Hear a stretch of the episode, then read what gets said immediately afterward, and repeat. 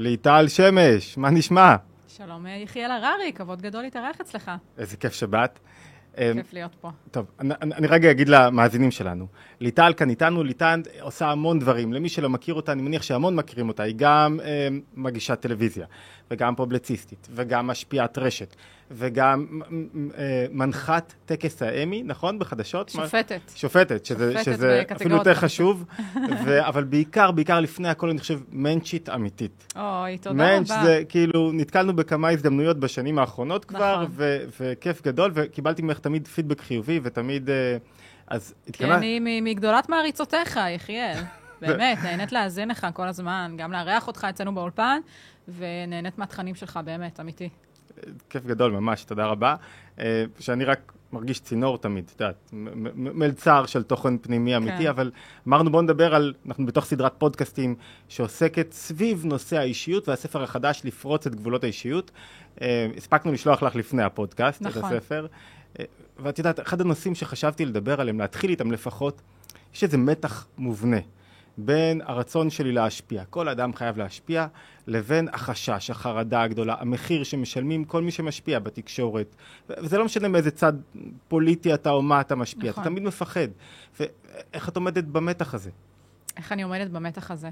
קודם כל, אני חושבת שזה דורש אה, ניסיון, דורש שנים של ניסיון. אה, לא לחשוש ממצלמה, לא לחשוש אה, מקהל, לדעת לעמוד מול, קהל. אומרים, אגב, שזה הפחד הכי גדול, נכון? אנשים פוחדים פחד מקהל חברתי. יותר משהם פוחדים מ- מלמות, לצורך העניין. זה הפחד האינהרנטי מספר אחת. את יודעת, הם לא פוחדים מהקהל, הם פוחדים מה יגידו עליהם. בדיוק, פוחדים בעצמם ממה. יגידו עליהם, אה, ממה יגידו עליהם, איך הם יצאו. אז אה, דורש תרגול. ואני חושבת, אגב, אם מדברים על הרצאות מול קהל, שפשוט צריך לקפוץ למים ולעשות את זה שוב ושוב ושוב, אה, עד, שזה, עד שהפחד הזה פשוט אה, שוכח ו- ו- ודוהה. הוא עדיין שם, אבל הוא דוהה. אה, ו- ובעניין החשיפה, אני חושבת שיש סגנונות מאוד שונים, גם של אנשי תקשורת. אני הרבה פעמים מוצאת את עצמי גוללת uh, בפיד בטוויטר ואומרת, איזה כיף לאנשים שכאילו מצייצים כל- מה שהם חושבים, כל מה שעובר להם בראש. בלי פילטר. בלי, בלי לחשוב uh, פעמיים אם הם פוגעים במישהו. אני, אני כאילו מהז'אנר השני, אני מהז'אנר של ה- האם הציוץ שלי פוגעני, כלומר, אני רוצה מצד אחד להביע דעה, אבל אני לא רוצה שהוא יהיה פוגעני, אני לא רוצה שהוא יפגע באף שזה אחד. מדהים בעיניי. כן, אני כאילו חושבת כמה פעמים, אה, אה, אה, האם אני עושה טוב או לא עושה טוב, או האם, זה- האם תרמתי, האם זה... ו... הרבה אנשים לא אכפת להם, כלומר, מבחינתם, אם אתה משתלח, אם אתה בועט, אם אתה עוקצני, אה, אתה שם. אה, ויש אנשים שחוטפים מזה ביקורת, ויש אנשים שנהנים גם מלחטוף ביקורת, כי מבחינתם הם מייצרים עוד עניין. אז לי את אישית... יש בזה משהו, משהו בעייתי, אני חושב, שאתה כאילו צריך לאשר את עצמך כל הזמן, בזה שאתה... אני בזה קיים... שאתה מעניין, בזה שאתה שם, בזה שאתה נמצא, בזה שמדברים עליך. אה, וגם צריך לדעת לא להיפגע כשאתה יוצר איזה משהו שמעורר סערה. הרבה פעמים יש לי ציוצים שמעוררים סערה רק כי זאת אני. כשאם מישהי אחרת הייתה כותבת את זה והיא לא מגיעה עם המטען אה, שאני מגיעה איתו, יכול, סתם, אני מבקרת את תל אביב עכשיו, כתבתי איזה ציוץ על אה, משהו שקשור לתל אביב, זה ייצר יותר סערה ממישהו שהוא לא, אה, בוא נגיד, מהמיליה הימני מסורתי שאני מגיעה ממנו. אה, אם אה, הוא היה מבקר את תל אביב. אז איך עומדים נפשית? איך מתרגלים? אם אני אעמוד מול מצלמה, זה לא, זה לא יהפוך אותי להעמיד בפני ביקורת ציבורית. את יודעת, נכון. אנשים שואלים את זה, נכון שאת בקנה מידה גדול. אנשים שואלים את זה בקנה... וראיתי שראיינת לאחרונה את בן שפירו, נכון? נכון. שהוא הכוכב מספר אחת. היהודי אולי המוכר ביותר בארצות הברית נכון. בימינו האורתודוקסי, כמובן. אבל, אבל, ואתה רואה אותו עומד מול ביקורות מאוד קשות, ואפילו אה, נהנה מהסיטואציה. אבל רוב האנשים רוצים למכור מוצר הכי קטן, ו- ומפחדים כי מישהו יגיד עליהם משהו לא טוב, מישהו... איך עושים נכון. את זה? אה, זה- צריך פשוט להבין שלכל אחד תהיה דעה, אה, לחיוב ולשלילה. כלומר, למדתי עם השנים, כמו שאני לא מתרגשת מכל הודעה שאנשים כותבים לי, אה, אתה יודע, יש נטייה בפייסבוק, אתה מעלה תמונה, בטח בנות, כולה מהממת, מלכה, אה, אה, נסיכה, יפה, ככה אצל שזה- כולם. יש תמיד אלה שמגיבים. דרך אגב, אה, מה הרוב אצלך, נשים או גברים? אה, אני. חושבת שגם וגם, חושבת שגם וגם, כאילו הצופ- הצופ- הצופים ואנשים שעוקבים אחריי בפייסבוק, אה, גם וגם. אז צריך לדעת לא אה, להתרגש ממחמאה שכל בן אדם נותן לחיוב ולשלילה. היו לי ימים שהייתי בפאנלים, אתה יודע, בערוץ 12 ו-13, שהייתי מקבלת הודעות, כמובן, גם אנשים שמחזקים אותי וגם אנשים שכאילו מאחלים לי כל מיני דברים. אתה אומר, איך הבן אדם מגיע למצב שהוא כאילו מרשה לעצמו לדבר לבן אדם אחר ככה. אה, אז צריך לדעת לא להתרגש, ולדעת, בטח כשאתה בתקשורת, להבין שזה עובד לטובתך. ראיתי פעם סרטון אה, בנטפליקס, דוקומנטרי שעשו בנטפליקס, עם היועץ, היועץ התקשורת של הנשיא דונלד טראמפ, mm-hmm. הנשיא לשעבר טראמפ, והסרט נקרא Get Me Roger Stone. Mm-hmm. רוג'ר סטון הזה היה, עבד עם כל הנשיאים, אה, וניסו לפצח איך דונלד טראמפ נהיה נשיא. עם כל, כל הפרשיות שהיו סביבו, ועם השפה המאוד בוטה שלו, וכל המנעד אה, שהוא הביא איתו, והעבר שלו והכל. ורוג'ר סטון אמר שם בשורה התחתונה בספר, בסרט, גם אם אומרים עליך דברים שליליים, העיקר שידברו עליך. והוא הסביר שככל שדיברו על טראמפ, וככל שהוא היה בתקשורת, וככל שכל פרשייה כזו בעצם שמה אותו ב, ב, במסך הטלוויזיה של אה, אנשים, אה, הדמות שלו נראתה יותר אותנטית, יותר זכירה, יותר מוכרת, כי מכירים את הפרצוף שלו מהטלוויזיה. וזה הדהים אותי, כי אני מתנהלת בדיוק הפוך. אני מתנהלת בצורה שבה... אני מאוד שוקלת מילים, ואני מאוד נזהרת, אז גם כתבתי על זה טור על בעצם איך יודעים מה נכון להיות בקצה הזה או בקצה הזה, ומעניין אותי לשאול אותך, מה אתה חושב על זה בתור המומחה, מומחה ההתנהלות הבין-אישית? שני, היבטים, אני חושב, ש, שאחד, אה, זה מאוד תלוי בטיפוס האישיות, כמו שאמרנו קודם. זאת אומרת, טיפוס האישיות זה מה באמת מניע אותך. יש אדם שמניע אותו אה, חיפוש אחר אמת.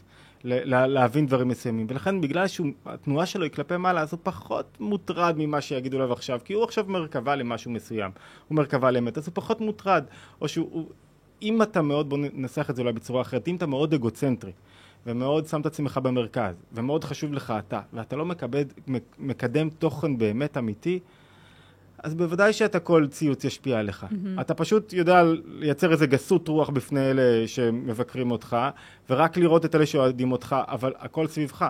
זאת אומרת, אני מנסה לכוון משהו אחר. יש בעיה מובנית בתוך התקשורת שציינת אותה עכשיו, שאתה הופך להיות הכל סביבך, והכל מחפש את האישור שלך, והכל זה אתה. ואז אתה תשלם מחיר בחדרי חדרים, ולא הביקורת או ההדרה, כן. אלא, אלא זה שזה, אני היחיד בעולם, הכל כולי. ואני, אגב, כבר... זה לא רק בתקשורת, אני חושבת שבאופן כללי, כל מי שנמצא ברשתות חברתיות. כן, תקשורת. אין כן, מנוס. כן.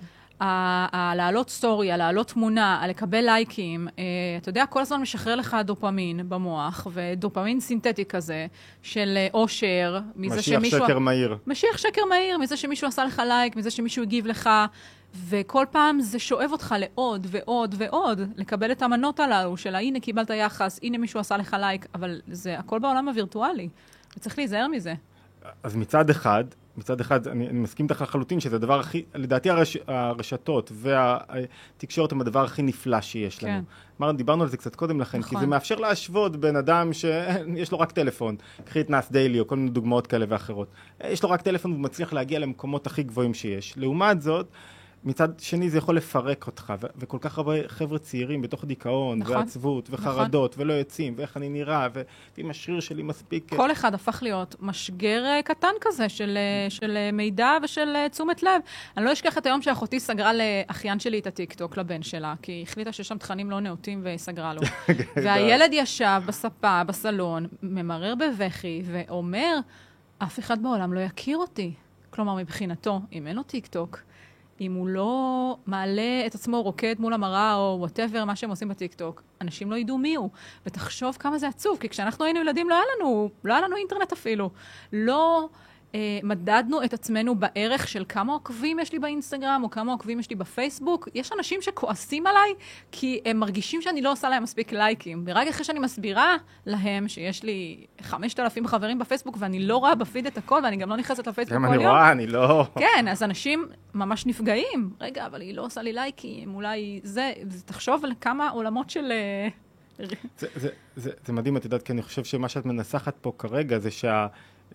הרשתות אה, החברתיות הן מיקרו-קוסמוס של ההתמודדות הרגשית שלנו עם העולם. זאת אומרת, מה נכון. שפעם היה לי התמודדות קטנה, היום זה כאילו באמפליפיי כזה, בעוצמה גדולה, גדולה מאוד, ואתה צריך ללמוד ממש, ללמוד איך להתמודד, והדרך להתמודד היא לא להתנתק, אני חושב. לא יודע, אני בדעת מיעוט כן. בטח בעולם ה... אבל היא לא להתנתק, כי יש הזדמנויות אדירות. אבל ו... לילדים יש מאמץ הרבה יותר קשה, הרבה יותר גדול ממה שהיה לנו לייצר לעצמם ערך עצמי. שהוא לא תלוי אה, כמה עוקבים יש לך באינסטגרם או כמה, כמה לייקים קיבלת על תמונה. ממש. כי תחשוב שהם ניזונות, אני רואה את האחיינית שלי, היא ניזונה, היא עוקבת אחרי אנשים באינסטגרם, דוגמניות, שחקניות, מה ניבט אליה מהמסך? Mm-hmm. הגוף שלהן, איך שהן נראות, האם יש איזה מדענית שהיא עוקבת אחריה באינסטגרם, זה לא הפלטפורמה שלה בכלל. ואז אתה חושב שכדי להיות שווה, אתה צריך להיות יפה, אתה צריך להיות אהוד, אתה צריך להיות פופולרי, וזאת לא האמת. מה החלופה? אם היא תצא, היא- לגרום? לה לייצר ערך אחר, שהוא לא לגלול אה, את עצמה לדעת בפיד. אני כאילו, ממש אה, יוצא לי הלב עליהם. לא, אנחנו היינו, אתה יודע, משחקים בחוץ, יורדים למטה, משחקים עם חברים, הולכים למגרש, אני יודעת שאני קצת נשמעת אתה הולך כמו... לחברים עם טלפון, כן, אתה אני כאילו יודעת חברים שאני מאוד- קצת נשמעת כמו הזקנים הטרחניים האלה, של אצלנו היה אחרת. אבל לא היינו יושבים במסעדה וכולם היו בטלפון, לא היינו הולכים אה, לפגוש את המשפחה וכולם היו בטלפון, זה קצת עצוב. את יודעת, אני רוצה להציע משהו אחר, שאני חושב שהוא, כאילו, קשה מאוד להיות אותנטי, ובו זמנית מול הטלפון. זה כאילו, אתה, אתה אני מנסה להיות איתך אותנטי, אבל מצלמים, רגע, אז, אז איך אתה אותנטי? נכון. ו- וראיתי, כתבתי ביוגרפיה שנה שעברה על הרב יצחק דוד גרוסמן. לא יודע אם נתקלת לך, יש שליחות שהוא, שהוא איש מיוחד מאוד, יהודי מאוד מיוחד, שעשה הרבה דברים, ומצד אחד הוא יודע לספר סיפור, והוא יודע לספר על עצמו. וכשאני מתחיל לספר על עצמי, אני ישר שם את עצמי במרכז, והכל סביבי, מצד אחד. מצד שני, וברשתות החברתיות הוא גם פעיל, דרך אה, כל מיני אנשים, והוא- והוא, ברגע שאתה שם ועומד ומדבר על עצמך, אתה במרכז. יש בזה סכנה, כי אתה פגיע, הכל נגדי או, או בעדי או נגדי. כן. מצד שני הוא יודע שהוא חייב להיות במרכז, אבל מסיבה אחת, כי הוא מרכבה למשהו אחר. כאילו אם אתה עולה לטיקטוק, אני חושב שזה הפתרון. חד משמעית. אתה חייב, אתה חייב שיהיה לך תוכן שאתה מקדם, אבל אמיתי. כמה אנשים גדלים באמת על ההבנה הזו שיש להם איזו שליחות בעולם? אני מגיל קטן, אימא שלי תמיד אמרה לנו, אתם, אה, אתם, כל פעם שאמרתי, האמא, עשיתי ככה, השגתי את זה, אתם רק הצינור, הכל ממנו. היא תמיד הייתה אומרת לנו את זה. באמת? תמיד, תמיד. בית מסורתי. בית מסורתי, כן, בית מסורתי. אה, הייתי, ראיינתי את, אה, הייתי עכשיו במסיבת עיתונאים עם ברק אובמה, השגתי זה, כל הזמן הייתי אומרת לה, וואי, אמא, תראי, קיבלתי עבודה בראש אחד, אתה יודע, בעיתון נוער, בתור ילדה קטנה. תמיד היא הייתה אומרת לי, את רק הצינור, את צינור, את צריכה לעשות טוב, את צריכה להשפיע, אה, אה, להשפיע טוב, את לא הכישרון שלך, את באת לעשות פה משהו. אבל זה החינוך שקיבלתי מאמא שלי, וזה גם מה שהשאיר אותי, אתה יודע. אה, עם רגליים על הקרקע, שפויה. וצנועה ושפויה, ולא עכשיו חושבת שאני זה, באמת, כאילו, כל החיים הייתי כאילו עם רגליים על הקרקע. ואני לא אשכח, אימא שלי אגב עלתה מהודו, היא באה מהקהילה, מאיפה בהודו? אה, ממומביי, ממביי. מהקהילה היהודית בהודו, לימים. עשיתי, עשיתי שם טיול אה, לשבועיים כזה, טיילתי שם וזה. הייתי על סט צילומים של אה, תוכנית, גיים שואו כזה שצילמו שם בהודו, ואתה רואה כוכבים של בוליווד, ואז גם קצת הבנתי, כי זה, המסורת היהודית קצת שלובה ב, אה, בחברה שאימא שלי הגיעה ממנה, ההודית, ההודית המסורתית שם. מגיעים כוכבים של בוליווד. אה, לסט עם, עם הוונים שלהם והשומרי ראש. כוכבים של בוליווד זה כאילו ברמה של... אה, אה, הם הרבה יותר עשירים מכוכבי הוליווד, בוא נגיד, כן? יש מיליאר- יותר- כי יש יותר אה, אה, הודים ויש שישימו מיליארדים. דולר על כל... שישימו דולר על כל אה, כוכב, ומגיעים כל אחד עם הוון שלו, והשומרי ראש שלו, והמאפרת, וה- והזה, והם... ורגע לפני שהם עולים לבמה, דבר ראשון, כל אנשי הצוות אה, עושים תפילה להצלחת התוכנית, ודבר שני, לפני שהכוכב עולה, הוא מנשק את, ה... מנשק את האדמה, כאילו לאות אה, הוקרה על הכישרון שהוא קיבל. אני, אני ואפסי עוד, כלומר, אני כוכב, אני זה, אני... אבל אני... אני, אני מצניע את עצמי, ל, אתה יודע, בפני האל לא אני. שנתן לי. ואני עמדתי שם עם דמעות בעיניים, לראות בן אדם שאומר, מי אני? אני כלום. ואז זה קצת התחבר לי, אתה יודע, למקום שאימא שלי הגיעה ממנו וזה, וזה היה מדהים לראות. את- יודעת, זה נקודה... הספר שהכי... הספר 11 זה לפרוץ את גבולות וואו, האישיות. מדהים. הספר שמכרתי ממנו הכי פחות נקרא להכיר את הבורא. מי רוצה לקנות ספר שנקרא להכיר את הבורא בחברה? לא יודע, הוא נמכר אולי 4,000 או 5,000 עותקים. למה? כי הוא כאילו, אתה יודע, בוא, בוא תכיר עכשיו שהבורא הוא לא איזה משהו טרנסצנדנטלי רחוק ממך. ו... אבל אני חושב שדווקא כשמישהו מכניס, אני לא רוצה להישמע כזה דוס, אבל כשאתה מכניס בורא לתוך המציאות שלך, זה כל כך... לא נכון. מאמין יגיד, זה לא פייר, יש לכם מקור לנחמה. אתה צודק, אחי. יש מקור לנחמה, אתה כאילו, זה לא אתה בעולם, תשחרר, אבל, אבל כמה זה. קשה לעשות את זה? כמה זה קשה להגיד, הכל קורה לטובתי, והכל קורה כמו שהוא צריך לקרות, ומה שצריך לקרות יקרה, גם כשקורים דברים קשים, זה לא פשוט.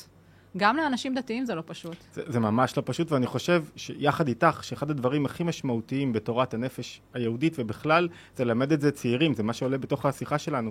שחבר'ה צעירים, את יודעת, מגיל שבע, הבת שלי לומדת איך להתמודד עם עצבות, ואיך להתמודד עם סטרס, ואיך להתמודד עם חרדה, והיא קוראת ספרים, והיא מבינה, ואם לא היה לה הרבה יותר קשה. ואחוז ההתאבדויות והדיכאונות והחרדות, נכון.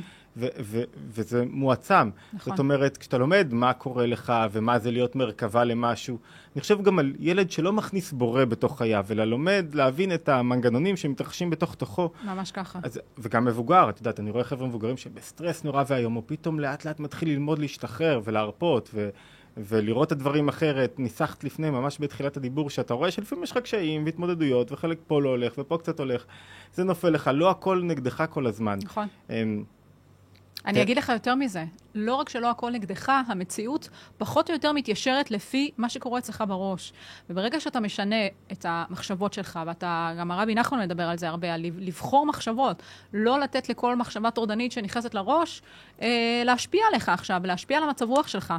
ואני ממש חושבת שאנחנו היצור הכי אה, מוטרד בטבע. כי כשבעל חיים נח, אז הוא במנוחה. כשהאריה עכשיו לא צד, הוא במנוחה, הוא נותן לראש שלו לנוח, ואנחנו כל הזמן מלאים את עצמנו במחשבות אה, אה, טורדניות, וצריך ללמוד איך לשלוט בזה. כי בסוף, אם אתה תהיה עם מחשבה אה, אה, שלילית, אז אתה, אה, אתה תגיע יום אחרי זה לעבודה, זה עדיין יטריד אותך, אתה, אתה תייצר את הסיטואציה ש... שנמצאת אצלך בראש, וזה נכון לכל דבר, זה נכון למשיכת אה, בני זוג, זה נכון לעבודה שתקבל, אם תתקבל לרעיון עבודה או לא תתקבל לרעיון עבודה, כמה זה חשוב לברוא את המחשבות ולברור את המחשבות אה, כדי, כדי שהמציאות בחוץ תתיישר לפי מה שאתה אה, רוצה. הרבי הרייץ אומר את זה מאוד יפה, הרבי השישי של חב"ד, שמי שלא יודע להכווין את המחשבות שלו, אין לו סיכוי להיות בריא מבחינה רגשית. אבל המחשבות הן לא הבעיה, זה הבשורה של הספר. הבעיה היא הרגשות. העולם הרגשי שלי שרוצה להשתלט על המחשבה. המחשבה זה סך הכל איך שאני מבטא את עצמי. אז, אז העולם הרגשי שלי זה נכון. הבעיה הגדולה, ש, שלכל אחד ההתמודדות, זה, זה, אני חושב שזו הבשורה הגדולה ביותר של לפרוץ את גבולות האישיות ושל תורת הנפש היהודית. שלכל אחד יש מידה אחת דומיננטית, והיא הזאת ששולטת לו בנפש, ואיתה המאבק האינסופי שלו, והיא זאת שתבקש לקנן במחשבות ולדחוף אותו, וכל הזמן זה... אבל מה- אתה מתחיל את הספר בלכתוב שיש יש תכונות שאתה יכול לשלוט בהן ושהן ברות שינוי, ויש קל. תכונות שלא. נכון, יותר, כי- כי מה שנרכש מ- בעצם, אם עכשיו אני, אין, אין לי פחד באמת מפני אנשים אחרים, זה לא בטבע שלי לחשבן, כל כך לחשוב מה אומרים עליי ואיך רואים, אז יותר קל יהיה להתמודד עם זה. אבל אם זה בטבע שלי לרצות, או שהערך העצמי שלי מותנה באחרים באופן טבעי, וכל הזמן התרגלתי, רגע, מה חושבים עליי, מה אומרים עליי, אני צריך כישורים כל הזמן שיאשרו אותי, שאני בסדר, שידברו איתי, ש- שילטפו לי, ויג... אז יהיה לי הרבה יותר קשה להתמודד ברשתות החברתיות. ועכשיו הרבה יותר עם הרשתות החברתיות, כי אתה במין השוואה מתמדת כזו. ממש בהשוואה מתמדת. זה עוד משהו שרבי נחמן מלמד. לא- כל אחד יש לו את הייעוד שלו ואת הדבר המאוד מאוד ספציפי שלו שהוא נועד לעשות, וברגע שאתה מבין את זה, אינך לא צרה באנשים אחרים, אתה לא חושב שמישהו קיבל משהו על חשבונך. יותר מזה, אתה רוצה שאנשים סביבך יצליחו ויגדלו, ו... מדהים. וזה לא שם אותך במקום, אה, כי אתה יודע, בתחום שלי בטח אני נתקלת בזה המון. באנשים שהם טיפה חסרי ביטחון עם עצמם, אז אם אתה מקבל משהו, אז הם מרגישים שזה בא על חשבונם, או, או פחות אה, מפרגנים, או פחות עוזרים. ואני אומרת, אדם שהוא גדול, אדם שעשה התפתחות עצמית ובטוח בעצמו, שרוצה שלכולם יהיה שפע, שלכולם יהיה טוב, כי אין חלוקה אה, מישהו על חשבון מישהו אחר. כל אחד יש לו את מה שהוא אמור לעשות, ואז אתה, אין לך בכלל את שבב הצרות עין, פשוט אין. כאילו, וזה... זה מדהים, זו שאלה טובה. אם יש פרגון בין ערוצי... אני הייתי עיתונאי לאיזו תקופה מסוימת, ואני זוכר ש... היה, לא יודע, קשה לשפוט. את תגידי בטח. זה מקצוע מאוד אה, מרפקני, ויש המון קנאה בתוך הערוצים, לא בין ערוצים. בתוך הערוצים, אגב, כמו בכל מקום עבודה אחר, שאנשים, אה, אתה יודע, חוששים על המקום שלהם, רוצים לראות איזה שעה הם קיבלו בליינאפ, אה, ברור, ברור. אבל... אה, הדבר, הדבר שם, את יודעת, ללמוד להבין שאף אחד לא יכול לקחת את מה ששלי. נכון, יש אה, דווקא היום, זה לא משנה כרגע, אבל היום יש אה, אחד הקטעים הכי חשובים, האיגרות הכי חשובות בתניא, איגרת מונומנטלית, י"א בתניא, אני הולך לישון איתה וקם איתה, שהאדמו"ר הזה כן אומר, שאם אתה עצוב, אתה, אתה כפוי טובה. אתה עובד עבודה זרה. אתה לא, איך אתה יכול להיות עצוב אם אתה יודע שכל רגע נברא מחדש והוא נברא עבורך, וכל מה שאתה צריך בדיוק ברגע הזה אתה מקבל, והכל מדויק עבורך, והתודעה הזאת היא תודעה משנת חיים. נכון. אבל כל הזמן צריך לעבוד עליה. זאת אומרת, זה לא איזה משהו חד פעמי שפתאום אני עכשיו אה, אה, אה, אה, נכון. קמתי בבוקר וטוב לי. כל רגע צריך לעבוד על החיוך, כל רגע צריך לעבוד נכון. על השמחה. ויותר מזה, ברגע שאתה מבין שהרגש שלך או הראייה שלך היא כמו זכוכית מגדלת לדברים, כל מה שאתה שם עליו פוקוס גדל. גדל. עכשיו אתה שם פוקוס על זה שהבוס עצבן אותך בעבודה, זה ילך איתך הביתה, זה ישפיע על אשתך, זה ישפיע על הילדים, זה... מחר תגיע לעבודה, הוא עוד יותר יעצבן אותך כי אתה עוד עצבני עליו מאתמול. במקום ששנייה תירגע, תבין שזה היה איזשהו אירוע איזוטרי או לא, ותתחיל מחדש. כי אתה שם, שם פוקוס על משהו והוא גדל. אז מאוד חשוב לדעת גם איפה לשים פוקוס, ואיזה מחשבות לברוא, ואיזה מחשבות אה, אתה מכניס לעצמך לראש. רגע, אז תני לנו עצה מתוך זה, מתוך, אני אגיד לך, אדמו"ר הזה כן אומר את זה מאוד יפה. כן. אומר, כל העולם מנהל מולך מלחמה. כאילו, אתה רוצה הרי להזיז את הפוקוס, אתה רוצה לא לחשוב על מה שעשו לך בבוקר, מה שאמרו לך, על איזה וואטסאפ מאכזב, מישהו שלא שמע אותך, כל העולם מנהל מולך נכון. מלחמה, ואתה עכשיו רוצה לא לחשוב על זה, אבל אתה לא יכול. אז הוא אומר, כל העולם נגדך, אבל אם אתה רק מצליח טיפה-טיפה להזיז, נכון. אתה פתאום זה כאילו בקלות זז, ואז אתה פתאום, אה, איזה רווחה מאוד גדולה. נכון. אז... יש לי גם טריקים למי שרוצה, יאללה, למי שקשה לו לעשות את זה. יאללה, אנחנו רושמים, 1, 2, 3. כי זה לא פשוט, אתה יודע, אתה יכול לריב אה, בעבודה. עם מישהו, אתה יכול, אה, זה, זה לא פשוט uh, עכשיו פתאום לשנות מחשבות. מה חושבים עליי? נכון, um, אז אני התחלתי לתרגל, uh, um, לתרגל יותר הודיה. כלומר, mm. יותר באמת בבוקר, לפני שאני הולכת לישון, לא משנה מה, פשוט ת, ת, תנהלו עם עצמכם מחשבות בראש. כל מה שאתם מודים עליו באותו יום, דברים טובים שקרו לכם, באותו יום, דברים שאתם רוצים שיקרו לכם, כל, פשוט להיות במין הכרת תודה כזאת תמידית. מדהים. וזה, אם תרצה ואם לא, זה פשוט משנה לך את המחשבות ברגע. כי כשאתה בהוקרת תודה, כשאתה מודה על דברים, אתה פשוט אה, אה, מכוות לעצמך את הראש מחדש.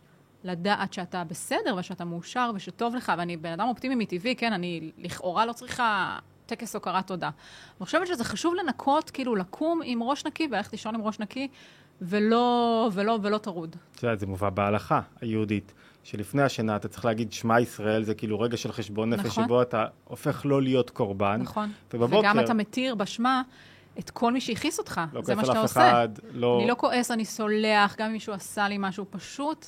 כן, יש בזה משהו uh, מדהים. ובבוקר, אתה, אתה, לפני שאתה קם, עוד, אתה רק פותח את העיניים, דבר ראשון, מודה אני לפניך. נכון. כל התנועה של הודעה היא תנועה של שחרור, נכון. אני לא קורבן, קיבלתי מה שקיבלתי עכשיו. נכון. אני, אני מוכן לצאת לקרב חדש, אבל עם תודעה של אני לא קורבן פה, אני יוצא נכון, אחרת. נכון. אז רגע, זו הייתה עצה אחת של הודיה. אני רושם לעצמי כמה עצות. כן, יש לי הרבה עצות. יאללה, אנחנו רושמים. Uh, תכינו אז... לכם פלייליסט ממש ממש טוב של שירים שמשמחים אתכם. יפה. שימו לכם בספוטיפיי, אתם בדרך לאנשהו, זה מרים תדר מיד. אתם בדרך לעבודה, אתם בדרך לפגישה, זה פשוט תכינו לעצמכם פלייליסט אה, אולטימטיבי של שירים אה, משמחים. זה מיד מרים את המצב רוח. אתם יכולים לשים את זה בבית, אתם יכולים להתחיל לרקוד, אתם יכולים לשים את זה באוטו. זה, זה מיד מרים את המצב רוח. זה וידאו מקסים כזה של, אה, אני לא זוכר את שמו, אריה, אני חושב, איזה מנטור אה, מקריית שמונה, mm-hmm. שהוא צילם את עצמו, אה, שם מוזיקה בבית בבוקר, ורצה לראות אם הילדים יוצאים החוצה ובאים אליו, ואיך שהוא שם את המוזיקה, הילדים, כמו, כאילו, כי הם שומעים קצת אוויר נכון, טוב, נכון. אבא נכנס עם מצב רוח טוב, אתה רואה את הילדים רצים ממקומם ובאים אליך. נכון. את יודעת למה אומרים את זה? אם את מדברת, ואני נכנס לדברייך, זו הפרעה, דיסהרמוניה. ככה אומרים בחסידות, אבל אם את מדברת, מנגנת, ומישהו מצטרף אליך בניגון, בשירה, זה הופך להיות הרמוניה, זאת אומרת, שניים יפה. שמנגנים, ו- ולכן ניגון הוא משהו שהוא למעלה ממילים, ניגון נכון. פותח את הלב. ו- ואם אתה מגיע, תחשוב, אתה מגיע לעבודה באנרגיות, באנרגיות טובות, אז כל מי שסביבך ידבק באנרגיות האלה, והיום יהיה טוב, המצב רוח יהיה טוב, ואתה תשפיע על כל המציאות שלך, אז למה לא בעצם? למה לא? את זה, אחד הדברים לבורג, אני חייב להגיד, כשהייתי, עבדתי ב- ב- בפוליטיקה לפני, כשהייתי צעיר ויפה לפני כך וכך שנים, אז הייתי אה, עוזר פרלמנטרי ויועץ בכנסת ותמיד מצד השמאלי של המפה, ואני זוכר את בורג אה, שהיה הולך כאילו ליוויתי אותו בכמה אירועים, כמה כנסים, הוא היה עוצר ליד השומר, הזוטר ביותר, עולה חדש, מתעכבת לידו כמה דקות, שואל מה שלמה, רואה אותו, ברגע שאתה רואה אנשים אחרים, זאת אומרת שאתה לא רואה רק את עצמך, ורואה עוד אדם ועוצר לידו, וממש אנשים פשוטים, וכשאתה הולך ואתה לא רואה אף אחד, זאת אומרת שאתה כל כך מלא בעצמך. נכון. אנשים חושבים שזה סנוביזם, זה לא סנוביזם, זה אתה פשוט עסוק בעצמך כל כך, שאתה לא רואה אף אחד אחר. נכון. אה, אה, אה, ולהיות מסוגל לצאת רגע מעצמך ולראות מישהו אחר ולהעריך אותו, זה קודם כל עבורך. נכון. כי אתה כבר לא כל כך במרכז. קודם כל אתה משתחרר, וואו, זה לא אני. נכון, חד משמעית. אוקיי, זה היה לנו הודיה. זו משימה מאוד קשה, אגב, אם דיברת על עידן הזה של רשתות חברתיות. פשוט, שאנשים צריכים לצאת מאורם. את יודעת, אני סוגר לך את כל ה-11 ספרים שכתבתי, ואת כל תורת החסידות. קדימה. ואת כל, במשפט אחד, צא מעצמך. כאילו, תפסיק להיות עסוק בעצמך, נכון. בסופו של דבר, הכל כדי שזה יוטמע איכשהו וירד. תפסיק להיות כל כך עסוק בעצמך, באת לעולם, יש לך פה תפקיד. יאללה, נכון. נכון. תעשה את התפקיד שלך, אבל, נכון. אבל מי אני ואיך אני ואני נראה בסדר, ואני לא בסדר, ומה נכון. חושבים עליי, ו- וזה חתיכת קשה, כי כאילו, בראו לך כזאת ישות ממש ככה. כל כך גדולה, שהיא כל... אתה יודע, אתה רואה מישהו בדיכאון או בעצבות, מה, הוא מלא בעצמו. נכון. אוקיי, אז היה לנו אה, אה, הודיה, והיה לנו ניגון של בוקר, כן. וניגון בכל היום, הצעה שלישית. אה, אני צריכה עוד? מה, אני רגע, לא חשבתי כמה. על זה, לא באתי מוכנה מהבית. תגידי להם לקרוא ספרים וללמוד. אמ, אני, אני, אני אחלוק קצת מהעצות של אימא שלי, כי אימא שלי באמת עשתה את זה הכי טוב. אה, דיברנו על הפוקוס, היא כל הזמן הייתה אה, מסבירה לי שאם יש, שוב, מהתקופה שהייתי צעירה, בתיכון, יש חברה שעצבנה אותי עכשיו, אה, לשלוח לה אהבה. ממש, להרגיש בלב שאני אוהבת אותה. כי, והיא הייתה כל הזמן מסבירה לי שכשאתה... אה, זה יופי. אה, כן, שכשאתה כועס על מישהו, או שאתה אה, אה, מאוכזב ממישהו, אתה, ברגע שאתה מפנה כלפיו רגשות שליליים, אתה, אתה מחזיק את זה, כלומר, השנאה וה, וכעס וזה, זה משהו שכאילו מש- משאיר אותו אצלך בלב. ואהבה זה משהו שעוזר לך לשחרר. בין אם אה, עכשיו נפרדתי ממישהו והוא עשה לי רע, לא משנה, פשוט לשלוח לו אהבה. כי אז אתה פשוט ננעל בתוך הסיטואציה ובתוך ה- הדבר הזה, ואתה עושה לעצמך נזק, לא לבן אדם השני. וככל שאתה לומד ממש לאהוב אנשים ולגלות חמלה, להבין שגם אם הוא פגע בך, כנראה שאו שהוא לא התכוון, או שהוא עשה, או שעבר עליו משהו, אה, או שהוא עובר, חווה בעצמו משהו. כלומר, לגלות צלחנות ולגלות חמלה. מדהים. וזה ממש אה, היה... אני חושב שאמא שלך תרגמה הלכות לחיים מעשיים, היא הייתה מאוד ממש. רוחנית ומאוד מחוברת, וקוראת גם המון אה, כתבים וזה, היא באמת הייתה, איש, עדיין, אישה סופר סופר סופר חכמה, ובהקשר הזה שלה לשלוח אהבה, היא גם לא הייתה מרשה לנו אה, אה, לרחל בבית, ממש ברמה וואו. הזאת. היא הייתה שומעת אותי עכשיו מתקשרת לחברה, אל תשאלי, הבוס עשה לי ככה, ואני יכולה עכשיו חצי שעה בכיף, זה נורא כיף לדבר בטלפון. אבל אחרי זה נהיה דביק כזה. וללרלר על בן אדם אחר, ולהגיד, אל תשאלי, והוא ככה וככה, אז אה, עונג צרוף. עם מה יצאת בסוף? היא ממש הייתה לוקחת אותי לשיחות של אה, לא לדבר על אנשים אחרים. ממש גדלתי בהבנה הזו, כי כשאתה מדבר על בן אדם אחר, האנרגיה שלך לא במקום הנכון, היא פשוט לא במקום הנכון. אתה קודם כל מאביס את עצמך ברגשות שליליים. מאביס. היא, אומר, היא הייתה מסבירה לי כמו אח, יש לך אח, דולקת אש. שמה עוד גזע ועוד גזע. והבוס עשה לי ככה. הרי מה שהיה בעבודה היה בעבודה. אבל חזרתי הביתה והמשכתי לזרוק עוד עצים למדורה. המשכתי לזרוק עוד ועוד ועוד עצים.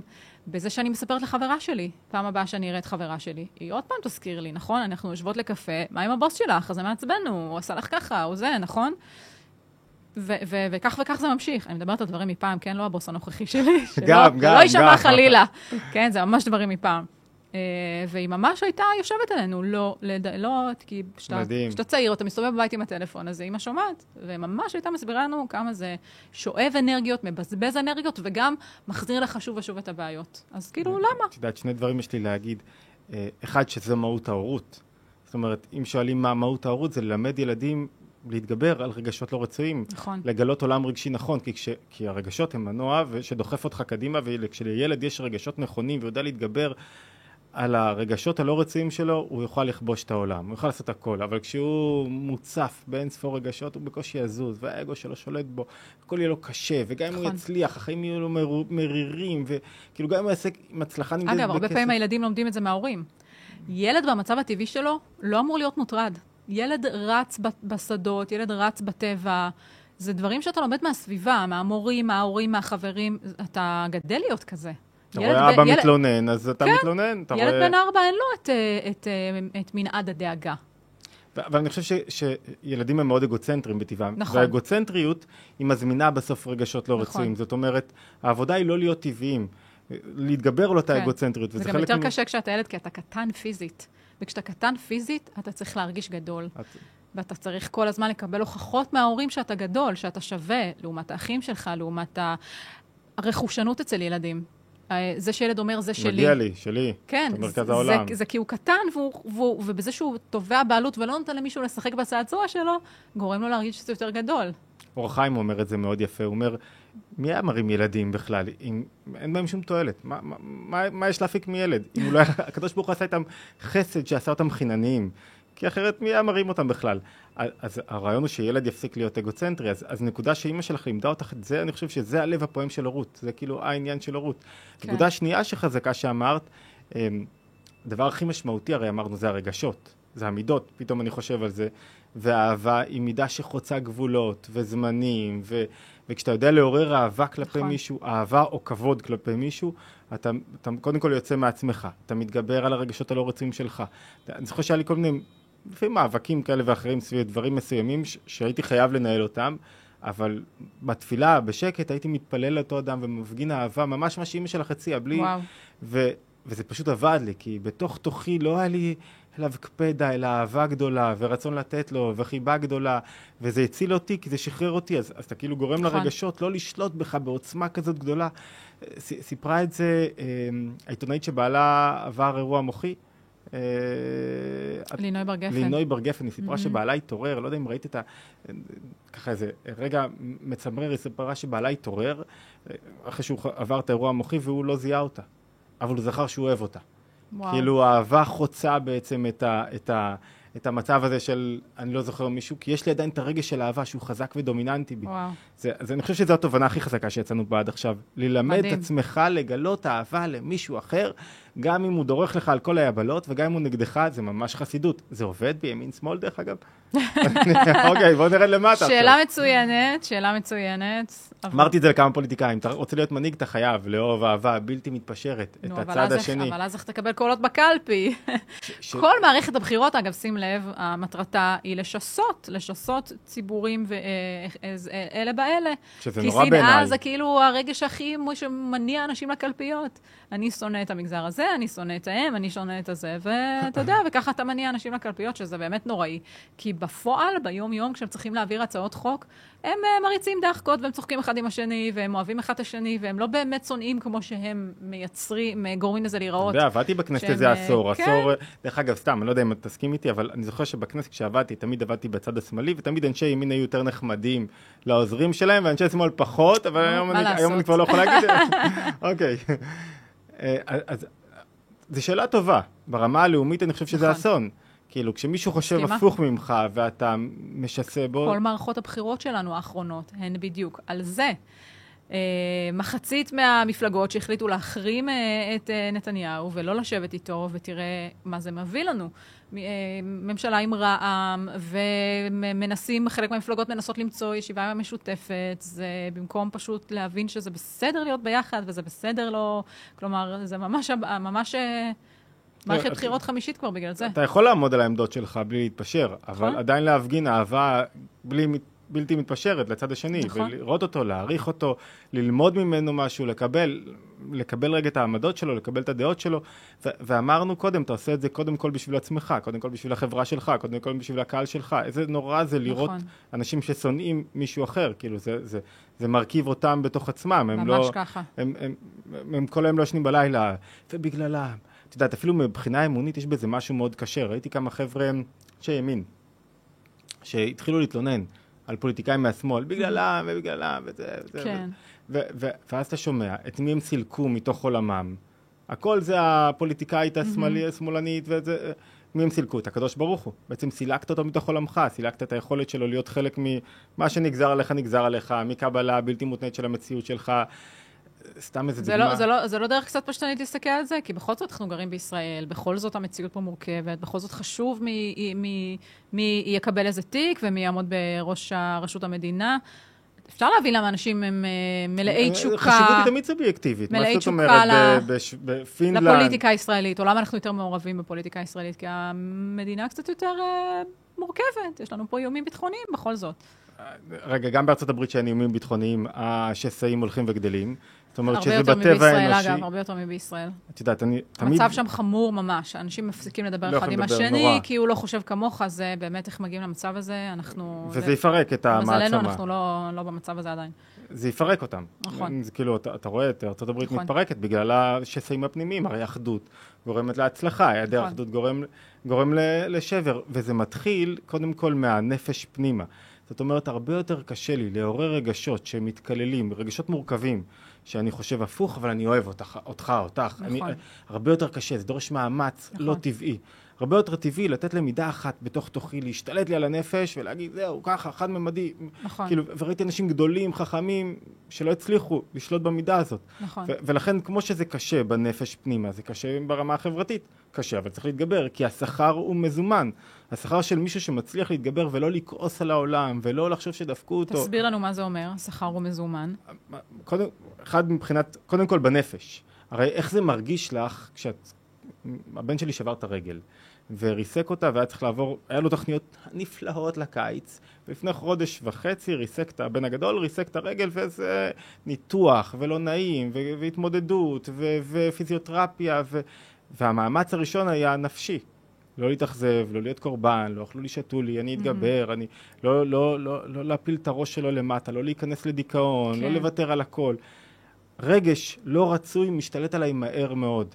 והוא כאילו בא לי להיות שם, אבל הוא גובה ממני מחיר מאוד גבוה. כאילו שנאה גובה מחיר מאוד גבוה, היא, היא אוכלת אותי מבפנים. יפה. רגש רצוי מניע אותי, עושה לך עכשיו, אני- טוב יאללה, הוא, הוא ישתקם הרבה יותר מהר, גם מבחינה חברתית, כשאנחנו מאוחדים. ההישגים גדולים לכולם, זה ברור, מה... וזה משהו שיכול, אגב, אה, אנשים שלא יודעים לשחרר רגשות לא רצויים, זה יכול ללוות אותך חיים שלמים. קראתי לא מזמן באיזה ספר אה, את הסיפור של אה, הגיטריסט שהעיפו ממטאליקה. רגע לפני שהם פרצו, רגע לפני שהם הצליחו, אה, הם אה, נפרדו מהגיטריסט שלהם לשלום. הייתי באיזה חמש הופעות שלהם בצעירותי. כן? נורא, היה לי גדול. חודשים ספורים אחר כך הפכו להיות מטאליקה, Nothing else matters, הפכו להיות כאילו להקה, באמת להקת הרוק אולי המצליחה בעולם. Uh, אותו גיטריסט אמר, אני, יתהפך העולם, אני מקים להקה ואני אכבוש את מטאליקה ואני כאילו אראה להם מה זה. והוא הקים להקה מאוד מאוד מצליחה, מגדס, שבטח גם אותם הכרת. הפכה להיות מאוד מצליחה. זו מ- השנייה שהכי אהבתי, שלוש הופעות. כן, אולי, אולי, אה, חיל, אתה מפתיע אותנו פה, בפרטי טריוויה מעניינים. ו- והקים את מגדס, לה- להקה מצליחה לאין שיעור, אבל לא כמו מטאליקה. וכל החיים זה אכל אותו וכרסם אותו, שהוא שתיים. מספר שתיים. ו- ובספר נותנים דוגמה אה, לביטלס, שהביטלס אה, נפרדו מהמתופף שלהם, ממש רגע לפני ההצלחה הגדולה, רבו עם המתופף, נפרדו, הביאו את רינגו סטאר, והפכו להיות הביטלס. אותו מתופף, במקום להתמלא רגשות חרטה ולהגיד אני לא, אה, המשיך בחייו, לימד קצת מוזיקה, הקים אה, בית, התחתן, הביא ילדים. ומספרים שם שברעיונות שלו, הוא אומר, אני לא מצטער על שום דבר, כי אם הייתי היום בביטלס, לא בטוח שהייתי מכיר את אשתי, ולא בטוח שהייתי מקים את. המשפחה שלי ואת הילדים שלי שאני כל כך אוהב. והערך שלו לחיים, אה, הוא, הוא הבין שמה שיש לו עכשיו זה בסדר. הוא, הייעוד שלו היה להיות אה, איש משפחה, ולא בטוח שהוא היה בביטלס עם כל המעריצות, ואתה יודע, כל אחד שם היה לו איזה סיפור חיים מטורף עם ופסיכי. דיכאונות של כמה שנים. ו- דיכאונות וזה, וכאילו באמת, כל אחד שם סיפור פסיכי. והוא ממש מכיר תודה על זה שזה המסלול שלו, כי הוא אומר, מה, אני בחיים לא הייתי מכיר את אשתי, ולא הייתי מביא את הילדות שלי, ו- ותראה איך בן אדם בוחר למצוא מלאות בחיים שלו, לבחור ברגשות חיוביים, ולא לבחור ברגשות ש... אה, קורבניים. יא- קורבניים שיעכבו אותו. וזה שתי דוגמאות, אתה יודע, ל... והבחירה הזאת היא כל הזמן, זה לא כן. שבחרתי פעם אחת. ואמרת משהו שהוא חזק לגבי תכלית החיים. זאת אומרת, אתה שואל מה תכלית החיים, אז, נכון. אז דיברנו קודם על צעירים, וצי, ככה שצעירות שהם מסתכלים על הרשתות החברתיות ואומרים, התכלית שלי להתפרסם. אם אני לא מפורסם, אז אני לא מימשתי נכון. תכלית החיים. וזה הבל הבלים, הרי התכלית היא לא להתפרסם, נכון. התכלית היא להשפיע. להשפיע משהו ולא להשפיע את עצמי. זה נכון. להיות אדם שמשפיע תוכן אמיתי. וההשפעה יכולה להיות בקנה מידה קטן סביב אדם אחד מולך, ויכולה להיות בקנה מידה גדול. השפעה וג... וגם השפעה היא לא התכלית. השפעה היא רק uh, הדרך רק לגלות את התכלית, לגלות משמעית. רגשות נכונים, לא... להתעורר נכון בבוקר, להניע את עצמך נכון, לגלות הרמוניה בתוך הנפש. וזה קשה. את יודעת, יש לי איזה דוגמה, אם נתת דוגמה של מטאליקה, עכשיו הזכרת אותי, העפת אותי אחורה. אה, יש לידינו, אה, היום זה, זה את ה, בציר של הענבים, ויש איזה אגודה, ענבי טלי, שהם איגדו מספר חקלאים יחד, ומרוויחים, מי שחבר בתוך האגודה הזאת, אה, מרוויח פי שלוש, ארבע, חמש ושש, מאשר חקלאים שעובדים בנפרד. אלא מה? כדי להיות חלק מהאגודה אתה חייב להוריד את הראש, להיות מסוגל שמישהו אחר יגיד לך מתי לבצור, כמה Mhm. לבצור, איך לבצור, וזה קשה. כי אתה לא רוצה שמישהו יגיד לך, אתה חקלאי, עכשיו הכל מוכן, כל, ה, כל הענבים כבר על ה, על ה, בשלים. נכון. ואתה אומר, יאללה, אני רוצה להוריד כמה שיותר, אני רוצה למלא את הארגזים. אז זה בא מישהו ואומר לך, לא, אל תוריד עכשיו, תוריד רק שליש מהכמות, כי השוק, אני רוצה לשמור על המחיר בשוק. ענבי טלי שולטים במחיר בשוק, ומי שעובד דרכם מרוויח פי כמה. למה? איך זה יכול להיות? היכולת שלך לבטל את עצמך ולהגיד, רגע, אולי אני, אני לא המציאות היחידה. להוריד את הראש היא תמיד מתכון להצלחה. את יודעת, אם יש כמה מעניין. עצות שעלו פה, אין לי פרויקט אחד בחיים שלי שלא הורדתי את הראש, אני אנסח את זה יותר טוב. כל פרויקט שלא הורדתי את הראש, ואמרתי אני, ואני לבד, ואני פה ואני שם, נכשל. כל פרויקט שאכלתי את האגו שלי ואמרתי, טוב, יאללה, תחטוף איזה זפטה מאיזשהו כיוון, לא קרה שום דבר, ת, ותשתף פעולה עם מישהו ותוריד את האגו שלך, הפרויקט הצליח בצורה יוצאת דופן. מעניין, זה, זה מעניין. מ- מ- מתח... דוגמה מתחברת לאיזה...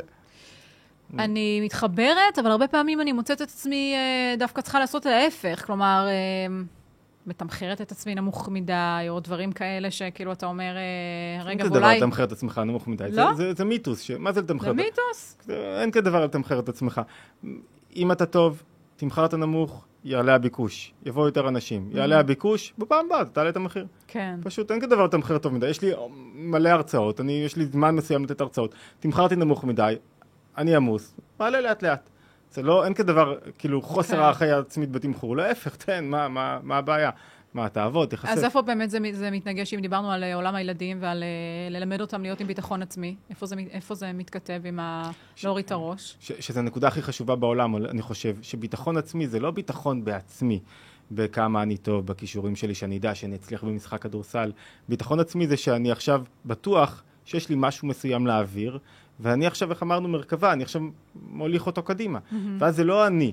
כרגע יש לנו משהו להעביר, יש לנו תוכן, יש לנו משהו להגיד, יש לי רצון לגלות איזה עניין, נקודה, רעיון, עמדה, דבר שגיליתי, כישורים, יכולות, אז אני פשוט מגלה אותם. ברגע שהילד, מה דופק את הביטחון העצמי? אני. אני ואני, כי זה כל הזמן, רגע, הצלחתי, לא הצלחתי, כל הזמן חווה כן. עם עצמו סלטות. אז ביטחון עצמי הוא הדבר הכי רחוק מלהיות עצמי. כאילו, אתה לא חושב אבל שאם אדם לא מרגיש ראוי, אז אה, המציאות קצת תתיישר לפי איך שהוא מרגיש אה, כלפי עצמו? אז אני אומר, זה פעם שיחה שהייתה לי עם מישהו וזה עניין אותי. הוא לא ראוי, מתי, מה זה ראוי לא ראוי? ככל שאתה מרגיש פחות את עצמך, אתה יותר במקום הנכון. מעניין. זאת אומרת, ככל שאתה יותר מרגיש, אני ראוי, אני לא ראוי, אתה מתחיל לעבור סלטות, לא תצא מזה. אני מספיק יפה, הח- החליפה שלי התלכלכה, אני ישבתי כמו, אמרתי מה שצריך, לא אמרתי מה, לא, אין דרך לצאת מזה, אתה תתחפר בכל דרך וצורה.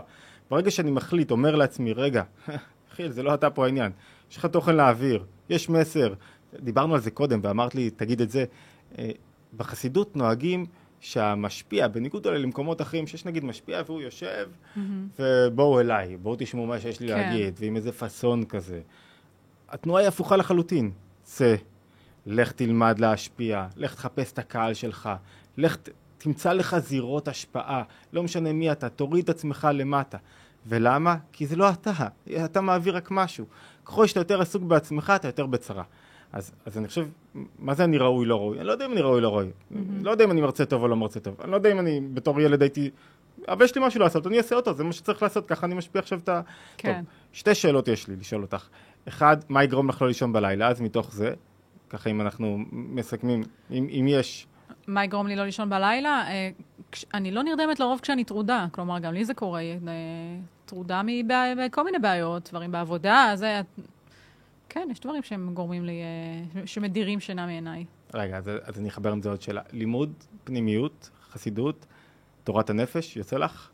יוצא לי, ברור. אני ציטטתי לך פה דברים של אה, רבי נחמן, זה הרבי האהוב הודעה עליי, מה קרה לך? איך אני שואל את השאלה הזאת? איזה יופי. אני מצטטת אותו כל הזמן. אני אגיד לך יותר מזה, חברות שלי רודות בי להפסיק להעלות פוסטים עם ציוצים של הרבי נחמן, כי אומרות, את לא תתחתני ככה, את לא תתחתני. הפוך, תתחתני טוב, אבל הייתי ממליץ גם על אדמו"ר הזקן. הרבים- רגע, ראיתי אותך אצל הרבי מלובביץ', לא? כן, הייתי שם פעמיים. במסע האחרון לניו יורק. אה, נכנס זה היה להתפלל. בפעם האחרונה בניו יורק, לא זוכרת אם בביקור האחרון, אבל יצא לי להיות שם פעמיים, כן. תראה, אני בכלל חושב שהיכולת להיות מחובר רגע לתוכן פנימי, בלי, אני, אני ברור, אסכם אולי מה, רגע את ה... ברור. אם אתה לא מחובר, אין לך סיכוי להתמודד. ברור. אם אתה לא לומד, אם אתה לא שומע, אם אתה לא מקשיב. זה לא שאני עכשיו מקדם את זה. אם אתה נכון. לא... אם אני לא קם בבוקר רגע ולוקח לי 15 דקות לומד, או יותר, או שעה, או שעתיים, כמה זמן שיש לי, ברור. זה צובע לי את כל היום כולו. משנה- אימא שלי בגיל 15 הייתה לוקחת אותי לשיעורי רגע, קבלה. אמא שלך, מה, מה שלומה? אולי תקחי אותה לכם לאיזה איזה אוכל הודי מקורי, איך קוראים לזה, את הצלחת הזאת? מה, טלי? כן. טלי, טלי. אוכל הודי הטעים בעולם. אה, אהוב עליי. הייתה לוקחת אותי בגיל 15 לשיעורי קבלה במרכז הקבלה בדיז- בסן- בכיכר דיזינגוף שם. הייתי נוסעת ממש באוטובוסים לימים, המשכתי לבד להגיע לשיעורים. בגיל 15, מדהים. זה היה עושה לי, הייתי, אני לא אשכח את זה, הייתי יורדת שתי תחנות אחרי התחנה של הבית שלי, רק כדי להמשיך לחשוב ולתת לזה לשקוע. ואתה יודע, זה שיעורים על איך לבטל את האגו, ומה זה לחם ביזיון, ומה זה תיקון, ואיך מתקנים, וזה עשה לי כאילו, וואו. ומאז אני מאוד אוהבת, גם לקרוא וגם, אה, ברור. מדהים, איזה יופי, ברור. איזה כיף. אז, אז קודם כל חיזקת אותי מאוד, גם, ב, גם בהתבוננות וגם בלימוד וגם בכל... ואני חושב שאם אנחנו מסכמים, אתה חייב לעבוד על עצמך. זה לא טבעי. ברור, חד כן. משמעית. חייב, חייב, חייב, חייב. כי שוב, כמו שאמרת, מציאות מסתדרת לפי העבודה העצמית שלך ולפי יכולת הגדילה שלך. זה פשוט, העולם גדל לפי כמה שאתה גדל ולפי כמה שאתה מתפתח. הנפש היא העיקר, הגוף הוא ה... הנפש, הנפש, דיברתי על הנפש. הנפש, האישיות, העבודה העצמית. אה, אתה הנכס הכי חשוב שלך. לגמרי, לגמרי. טוב, אני רק מזכיר, אם אנחנו מסכמים כבר את הפודקאסט שלנו, שלפרוץ את גבולות האישיות נמצא בכל... ח... הנה. או, הדוגמנית אה, של הספר החדש. גם לפה, אה, גם לפה. בכל חנויות. הספרים, והוא ממש מסכם יסודות תור- תורת הנפש ביהדות, מסכם אה, גופי ידע שלמים בתורת הנפש היהודית. ליטל, איזה כיף, היה לנו, הייתה שעה נפלאה, אני חושב. תודה רבה לך על האירוח, היה לי מאוד מאוד מעניין. ותעקבו אחרי יחיאל בכל, בכל המדיות, באמת, הוא בכיף. פשוט אדם מרתק. תודה רבה, ולהשתמע בהזדמנות הבאה. אמן. יישר כוח.